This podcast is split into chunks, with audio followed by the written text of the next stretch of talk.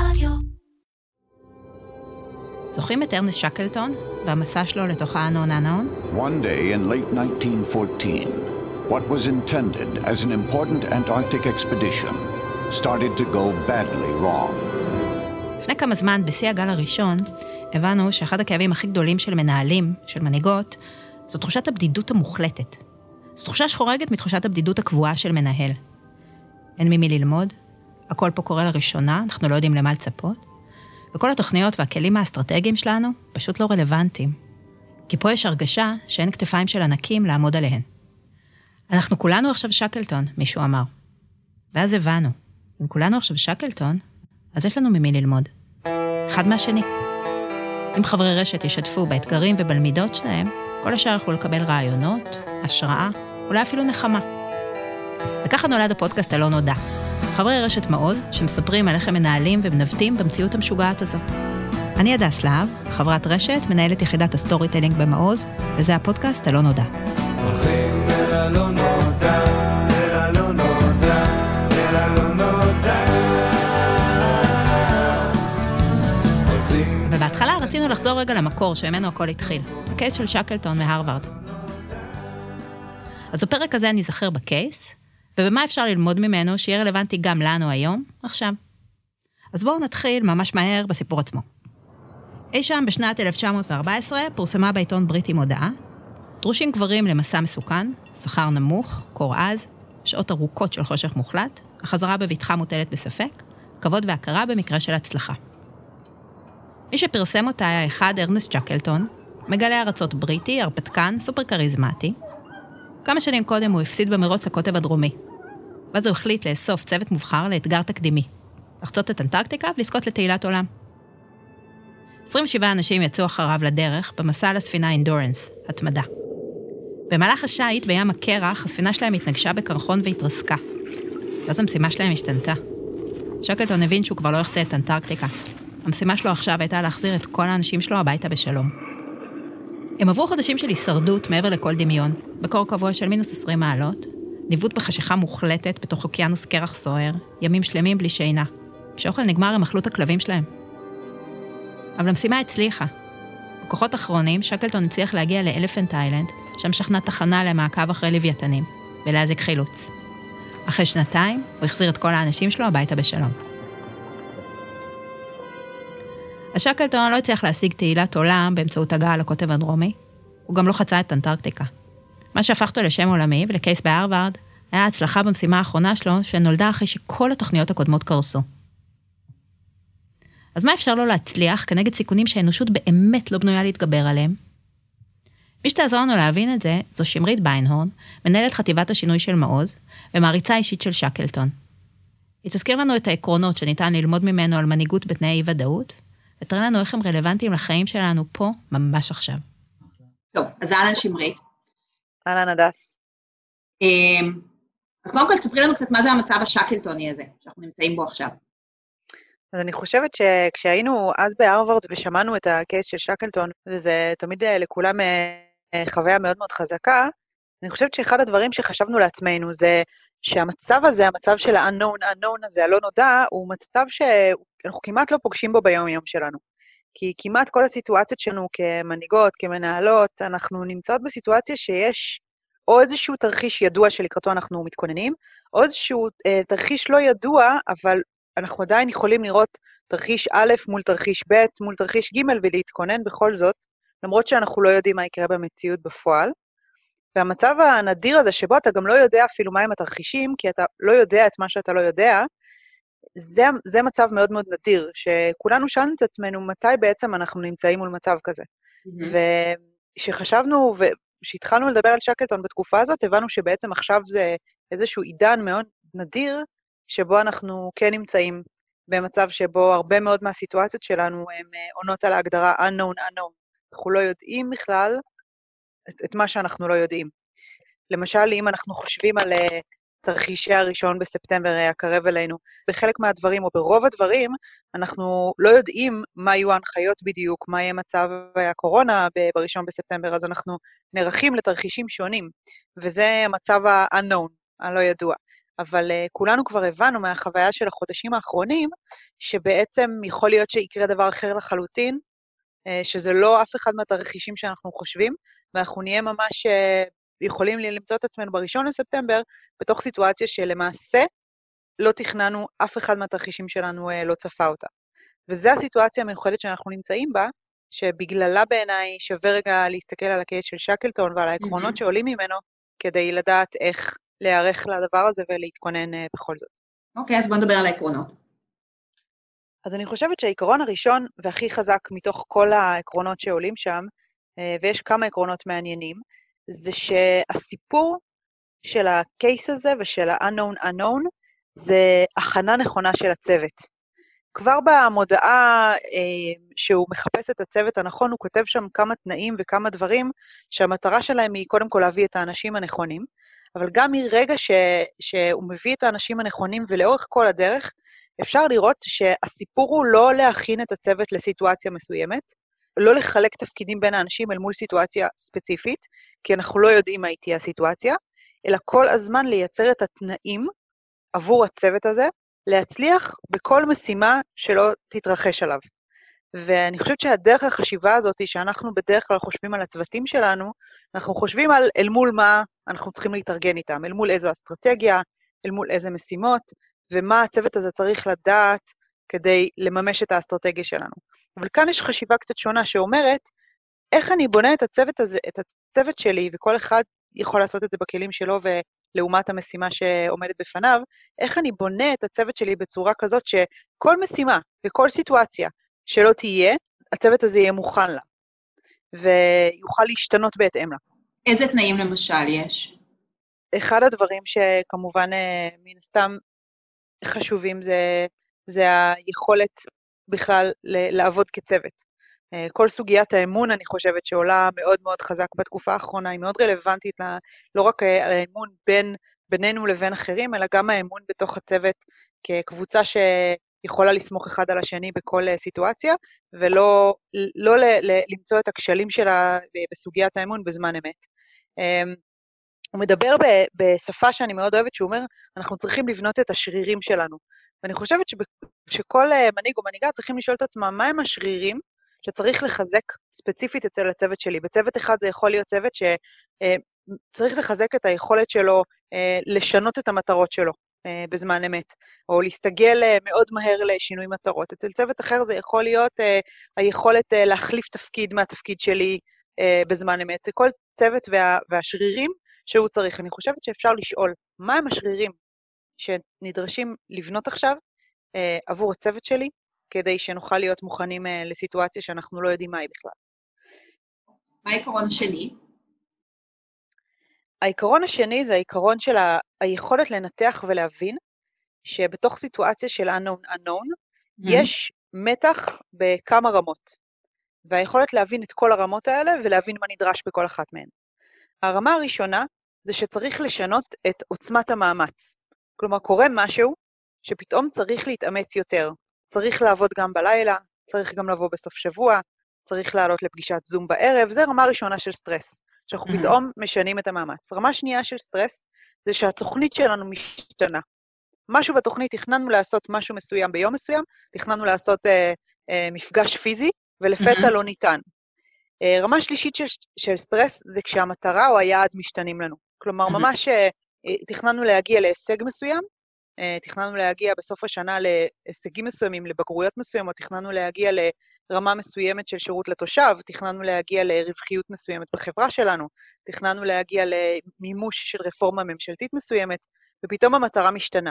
כי אנחנו מבינים שאת המטרה הזאת כבר אנחנו לא נוכל להשיג, ואנחנו צריכים לשנות את המטרה ואת היעד שלנו.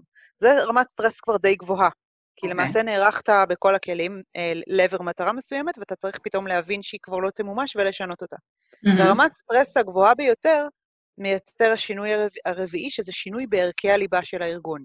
ברגע שהמצב הלא ידוע הזה, בעצם משנה את, אה, את הערך הכי גבוה שלך, לצורך העניין. אני אתן דוגמה מרשות מסוימת שערכים ש, ששמו לפניהם בתקופה שלפני הקורונה הייתה דווקא שגשוג כלכלי, כי הם הגיעו כבר למצב שאפשר לדבר על פיתוח כלכלי, ולפתע התברר להם שהקורונה מאתגרת אותם במקום אחר לגמרי, והערך שצריך להוביל אותם כרגע זה ערך של אה, בכלל קהילתיות ובניית קהילה.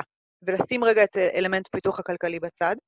אה, וזה משהו שהוא אה, משנה את ה... הכי עמוק את האופן שבו אתה בכלל חושב על, ה... על השינוי שנדרש עבור הצוות שלך לעשות. אז בעצם האתגר שלך כמנהל זה לזהות כל הזמן באיזה level אתה נמצא ולהתאים, ולהתאים את הניהול שלך ואת האופן שבו אתה מנחה את האנשים לפי זה? כן, אז מה שרואים בשקלטון שמאוד יפה זה שהוא זיהה כל פעם מה מתוך הדברים זה הסטרס כרגע שנדרש, והוא שיתף את האנשים שלו בדבר הזה.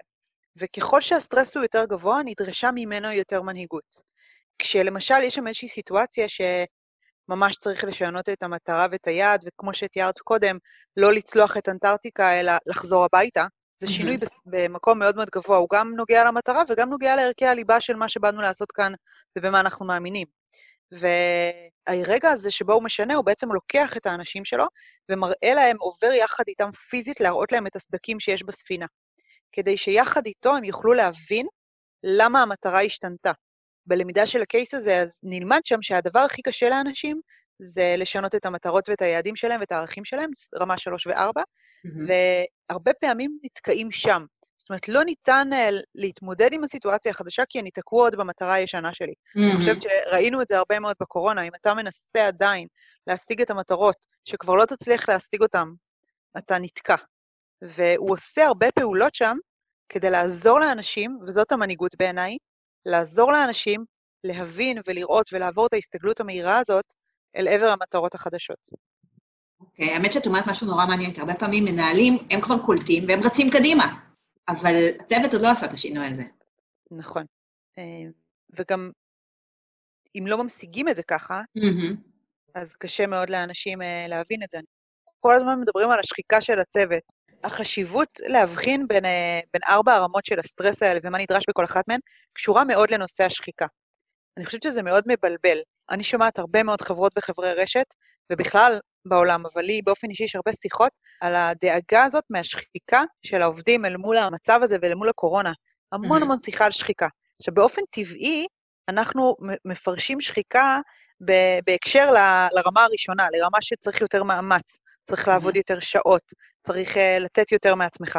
אבל למעשה, הרבה פעמים השחיקה מסתתרת לא שם. ואם תקשיבו היטב היטב לעובדים שלכם, אתם תשמעו שהם מדברים על זה שלא אכפת להם לעבוד יותר שעות, וזאת לא הנקודה שמפריעה להם. בדרך כלל שחיקה נוצרת מזה שהמטרות והיעדים שלך השתנו ואתה לא מבין את זה עד הסוף. Mm-hmm. מזה שפתאום ערכי הליבה של הארגון השתנו, וזה לא מדובר מספיק, וזה לא מומחש מספיק. ושם נוצרות רמות השחיקה הגבוהות ביותר ורמות הסטרס הגבוהות ביותר, ואל תטעו לחשוב שזה בגלל שדרשתם יותר שעות מאנשים אה, לעבוד בפועל. זה לא תמיד שם, וצריך מאוד מאוד לשים לב על זה כדי להבין מה נדרש מאיתנו כמנהיגות וכמנהיגים, לשקף לצוות, ואיזה תהליך הצוות צריך לעבור אה, כדי אה, להקטין את השחיקה הזאת. ומה העיקרון השלישי? העיקרון השלישי והאחרון הוא כשאנחנו מגיעים אה, לאזור של unknown unknown, של ה... לא ידענו בכלל שזה מה שהולך להתרחש, הכל מתחיל ונגמר ביכולת שלך להיות במוד של למידה. ברגע שאתה מבחין שאתה באזור הזה, היכולת הגבוהה ביותר, או הדבר המרכזי ביותר שאתה צריך לעשות, זה להיות בלמידה. עכשיו, מה קורה לארגונים? ארגונים בדרך כלל מתחילים ממקום של למידה. כשארגון קם, או כשאתה מגיע או מגיעה כמנהיגה חדשה או כמנהלת חדשה לאיזשהו ארגון, יש מאמץ שהוא מרוכז מאוד באזור של הלמידה, להבין את המצב, להבין את הסיטואציה, להבין אל מול מה אנחנו מתמודדים, ורוב האנשים בדרך כלל בתחילתו של ימיו של ארגון הם אנשים שמוכווני למידה, הם לומדים והם, ו, ובונים כל מיני, כל מיני דברים. Mm-hmm. ככל שארגון מתבסס יותר ויותר, אז גם האנשים שמתחילים uh, להגיע אל הארגון הזה וגם התהליכים שמתחילים להיבנות, הופכים את הכל להרבה יותר מסודר, הרבה יותר תהליכי, אין ברירה, אחרת הארגון לא יכול להתקיים. גם כל התרבות הזאת היא משתנה, תרבות של מי בוא נלמד ונשתנה מאוד מהר, הופכת לתרבות של בואו נייצר תהליכים סטוריים, עקביים ויחסית שמרניים. ואז בנקודה הזאת מאוד קשה לחזור אחורה ולהגיד, רגע, כל התהליכים שבנינו פה בתוך הארגון שלנו, כרגע צריך רגע להתבונן על המציאות, ללמוד אותה ולהתנסות בדברים חדשים. אז הדבר החשוב ביותר זה, ש... זה שוב הזיהוי של איפה אנחנו נמצאים ואיזה מאמץ נדרש עכשיו. האם נדרש כאן מאמץ של שימור תהליכים ושימור אה, המבנים הקיימים? בדרך כלל בסיטואציה של unknown unknown זה מאמץ לא נכון, אלא המאמץ שצריך לעשות זה לקחת את כל התהליכים ואת כל האנשים שכבר נמצאים בתוך תהליכים סדורים, זה גם בדרך כלל התרבות שנוצרת, ורגע לעשות את השינוי ולעבור למצב של אה, למידה, ללמוד מאוד מהר את המציאות החדשה שנוצרה, וללמוד מאוד מהר מה צריך להשתנות. אה, זה, זה המאבק אולי הקשה ביותר, אני חושבת, אה, לארגונים mm-hmm. שאני רואה אותו בתקופה, המאבק בין הרצון לייצר את הוודאות ולייצר את החוסן ולייצר את ה... לשמור על מה שיש ומה שהשגנו, אל מול הצורך ללמוד מאוד מהר ולהשתנות מאוד מהר, וזה באמת דבר מאוד מפחיד. ויש אנשים תמיד בארגון, וזה אולי איזשהו טיפ מעשי ש...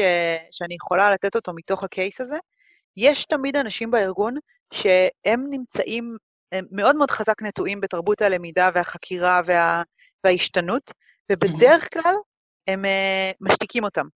בדרך כלל הם, הם מפחידים את האנשים. כשהם מתחילים לרצות לזוז מאוד מאוד רחוק מאיפה שהארגון נמצא, בדרך כלל הם, הם ותמיד, תמיד, תמיד במשברים, ואתם יכולים להסתכל על הרבה מאוד משברים ש, שעברנו, תמיד בוועדות החקירה למיניהם, או בניתוחים לאחור, או בתחקירים, תמיד יש את האדם שאמר את הדבר הזה, שהיה נכון, או צפה עכשיו את הדבר הזה, אפשר לראות את זה בהרבה מאוד משברים, והאדם הזה איכשהו לא הצליח להביע את דעתו ולהשפיע על, ה, על ההחלטות שהתקבלו. תמיד יש את הבן אדם הזה. ואני חושבת שאם אנחנו ניקח על עצמנו, בתוך הארגונים שאנחנו נמצאים בהם, אה, לחפש את האנשים האלה שכן יודעים בתוך ה-unknown, ה-unknown הזה, ללמוד איזה משהו חדש ולהציע איזה משהו אחר, וכן ניתן לזה מקום, זה יכול לעזור לנו מאוד uh, לקבל את ההחלטות הנכונות. אבל המצב הזה שהלמידה, הוא מחייב אותנו לא רק לעודד את זה בצוות, הוא גם בעצם מחייב אותנו בתור מנהלים לוותר לוותר על, ה, על הנכס מספר אחד שלנו, שזה מי שיודעים תמיד הכי הרבה. האתגר הוא קודם כל פנימי, לא? את מתכוונת אתגר מנהיגותי אישי? כן, כן.